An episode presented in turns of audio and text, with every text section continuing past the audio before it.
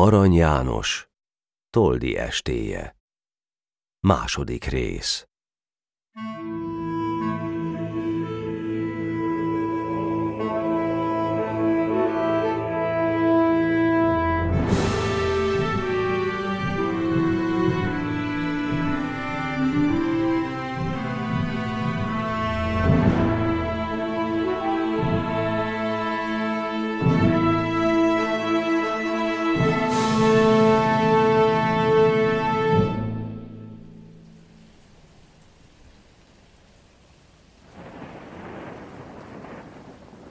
Hajnal az égnek gyönyörű tündére nem ül ki másnap az ég küszöbére.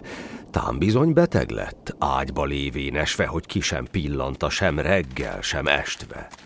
A puszták határit sűrű köd takará, mely egész nap röstelt fölmenni vagy alá. Nagy, nehéz, folytó köd, milyen az embernek a lelkét is nyomja, rátapad tehernek. Toldi ment az úton, csak másod magával, belévén födözve nagy vastag ruhával, teste béburkolva őszi napködével, lelke bús haragnak sötét fellegével. Köhinte néha, néha felsóhajta. Nagy lehet az a bú, hogy erőt vesz rajta, nagy lehet nyakán e három éves gyermek, hogy az erős toldi sem bírá a terhet. Elvadult a vén sas.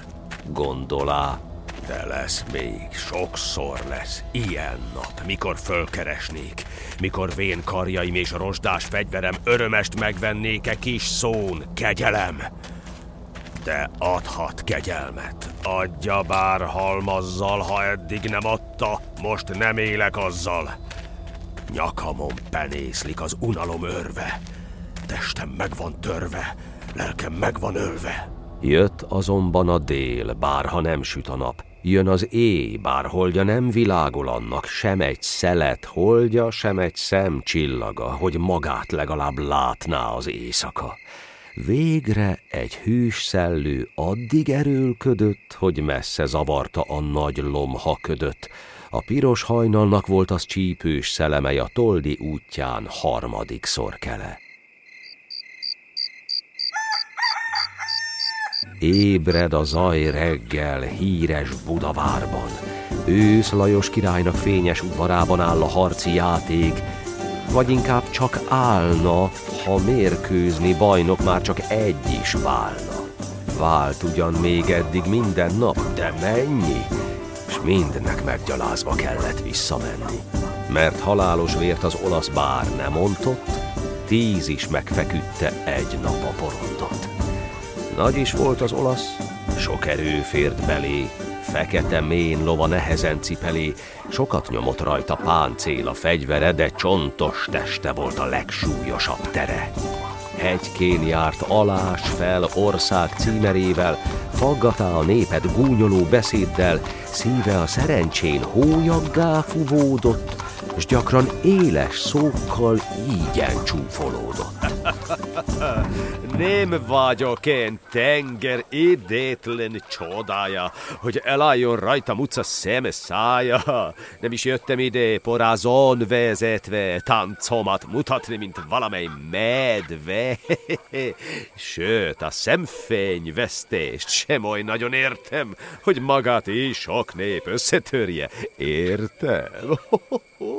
A szemfényvesztésnek csak egy módját tudom, aki meri nézni, jöjjön, megmutatom, de ugyan ki jön.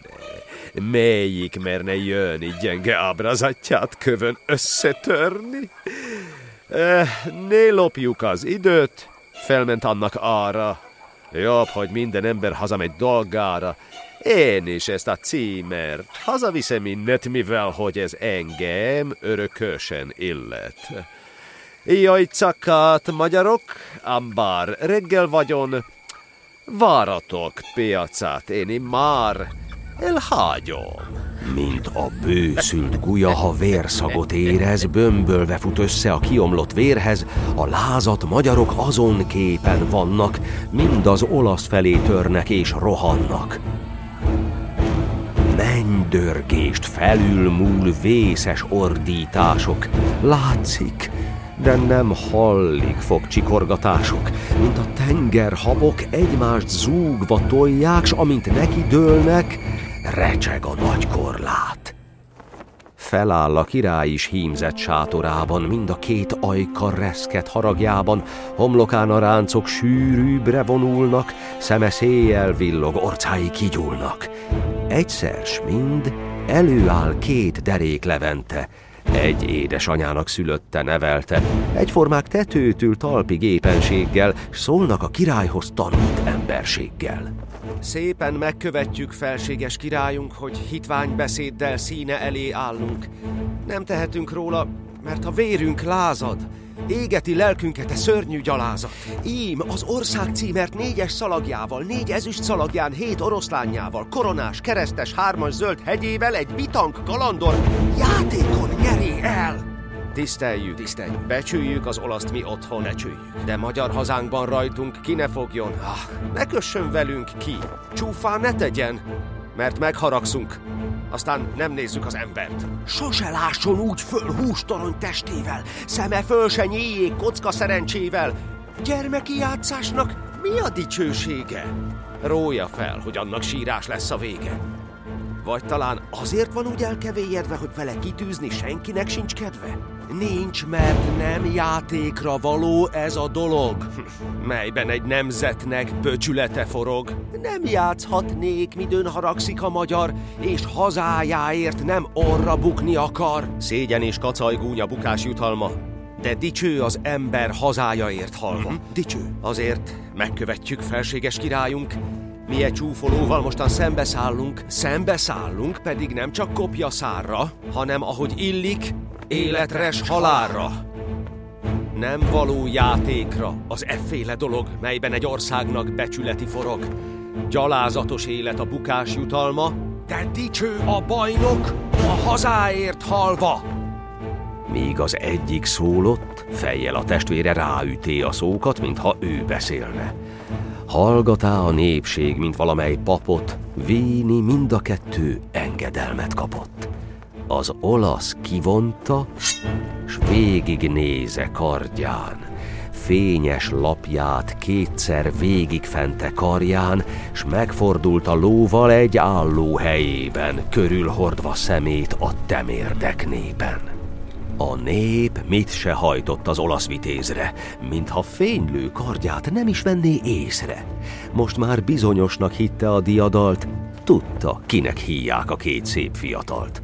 Azt is kinek híják, azt is, hogy ki fia, azt is, hogy mindkettő nagy vitéz dalia, kik midőn a korlát közzébe jövének, rájok minden szemből nevetett a lélek. Gyulafi nemzetség sarja mind a kettő, egy napon és órán hajtá őket egy tő. Iker magzati egy édesanyának, szemre, szívre, főre hasonlók valának.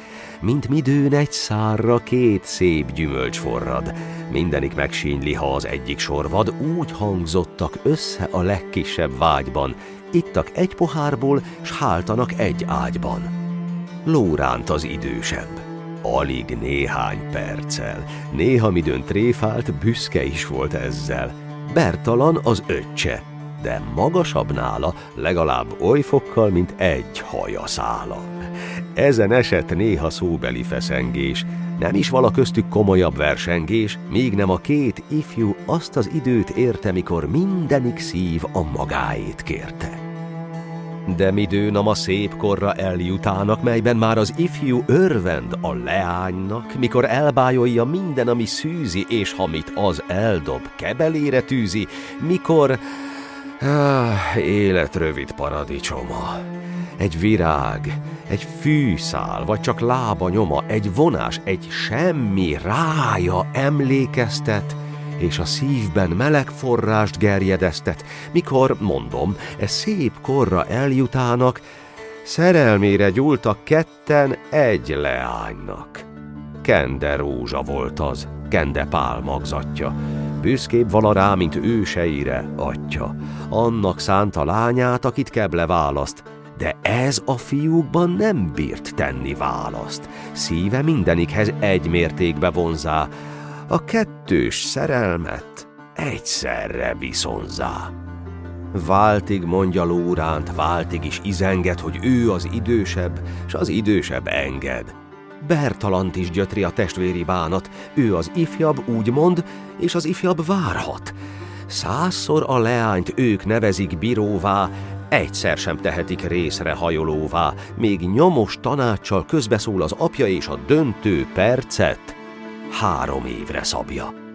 És már a kitűzött három év letelvén nem enyhíte semmit az ifjak szerelmén. Hiába kereste mindenik a halált, mert csak hírre névre, dicsőségre talált. Ismeri azt minden, a két forgótollat, mely elül jár mindig, hol veszély van, s hol had. Ismeri a kardot, melyhez oly hű társa, valamint a két szem egy közös látásra. Ott valának, midőn Lengyelország népe másodízben térdelt Nagy Lajos elébe, ki utolszor vonta fegyverét, a litván zendülők haragját hódolni tanítván. Ott valának midőn a gőgös Velence, az Ádria tenger mátkája, kegyence, a föld kincses háza és a világ ura, a magyar fegyvertől békeszót koldula. Jelen voltak nemrég a nápoi harcon, hol vérbűne díját elvevé az asszony kilajosunk öccsét bírta hajdan férjül, és még nem számolt be a kiontott vérről, amiért, hogy András ő általa vesze. Most elérte Isten bosszúálló keze gyilkoló vasától négy dühös magyarnak. Neve, bár ne volna, vesszen a cudarnak. És már a kitűzött három év letelvén, nem könnyíte semmit a leány küzdelmén. Szomorú nadáki az utolsó választ, kettő nem bírhatja. Hát, egyet se választ. De én messze hagytam a beszédem sorját. Mind forra népség, hogy zsibong a korlát, az olasz csak rám vár, lova hegyként táncol, maga pedig így szól és homlokot ráncol. Egy gyermekek, ez a hely nem ti nektek való. Fussátok, eltáposít a katonalló. Hír nélkül hazúról minek távoznátok. Sírva, riva kerés, az édesanyátok. Így csúfolta őket az olasz előre, de a két levente nem ilyet meg tőle. Vérvörös tollukat kapák mind a ketten, s küldék neki ilyen erős izenettel. Mondd meg az olasznak, a bitang lelkének, fogja meg zabláját csúfoló nyelvének. Az gyermek, akinek nyelve a fegyvere. Nyelvet öltögetni mi nem tudunk vele.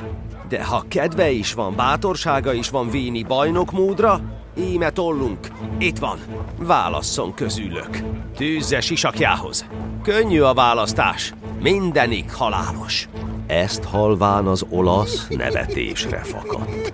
Kéklő sisakjához tűzte a tollakat, melynek a legcsúcsán a maga nagy tolla egy fekete sas szárny volt hátrahajolva. Kiszakaszta ebből két parányi szálat, küldé a fiúknak, s vele gúnyos választ. Jöjjön mind a kettő, vagy nem bánom annyi ahánynak egy-egy szál péhet győzök adni. A magyar leventék átaltak egyszerre csapni az olaszra, ketten egy emberre. Nyilat húztak, a nyíl esély Bertalanra, megölelte bátyját, és indult rohanva. Lova mint egy úszott a levegő égen, dárdáját előre szögezte keményen. Dárda, ember és ló úgy suhant előre, mint egy óriási szárnyas nyíl kilőve. Megállott az olasz, mintha kőszírt volna, s messziről száguldó szélvésszel dacolna. A ló sem moccant meg, még a füle hegyesem, ahogy azt előre szögezi hegyesen de midőn alig volt öt lépésnyi távol, egyet szökött hajszra, mint egy csak magától, míg gazdája nagyot billente a dárdán, a magyar vitéznek hónaljába mártván. A derék Levente lováról ledőle. Meghorkant a szép ló és elszaladt tőle, futkosott gazdátlan, s addig meg sem állott, míg mind le nem hányta a nyerekszer számot. Elbúsulta magát a másik dalia, látván, hogy elesett kedves atya fia. Megereszti fékét, és vágtatva nyargal az olaszra, kivont, széles görbekarddal. Nagy volt a csapás, mint a levente mére az olasz vitéznek sisakos fejére, de mégis nagyobb, bár csak bal kézzel adta, melyel az idegen a csapást fogadta. Elszakadt a kardvas, éppen a tövében. Markolatja maradt az ifjú kezében, parítjázott a vas, felrepült ragyogva, aztán eltemette magát a homokba. Míg ezt cselekedte izmos bal kezével, jobbjával a súlyos dárdát emelé fel. Súlyos volna másnak, de neki csak álom, és megcsapá vele a szegény ifjat vállon, egybe visszarántá. Dőlt a test utána, mert nyakába akadt a bárdnak szakálla. Fővel esett, lábát felfogá kengyele, bokros paripája futni kezdett vele. És elfutott volna megbokrosult lova, fennakadt testével Isten tudja hova, kövön törte volna össze ifjú fejét, szomjú fövenyinná szétlocsant velejét, de nem óhajtotta így csúnya halálát az olasz levente. Kapta nagy dárdáját, szügyébe hajítá a szép paripának. Visszatántorodva lerogyott az állat. A királyorvosi most elé siettek kezök alá venni az elesetteket. Megörültek, mindjárt spajzson emelve vitték onnan őket nyugodalmas helyre. Seböket kimosták tiszta forrás vízzel, bekötözték szépen drága balzsam írrel, mikor ők elhagyták, jött az édes álom, aki legjobb orvos ezen a világon. Aki legjobb orvos, aki legjobb dajka, vagy tán puha bölcső, vagy himbáló sajka, vagy folyam az élet s halál közti mesdjén, egyik partja innen, a másik túl esvén. E folyón az ifjak ellenkező partra váltanak egymástól. Isten úgy akarta. Lóránt az életre, szerelemre virrad. Bertalannak enyhet, a nyugasztó sír ad.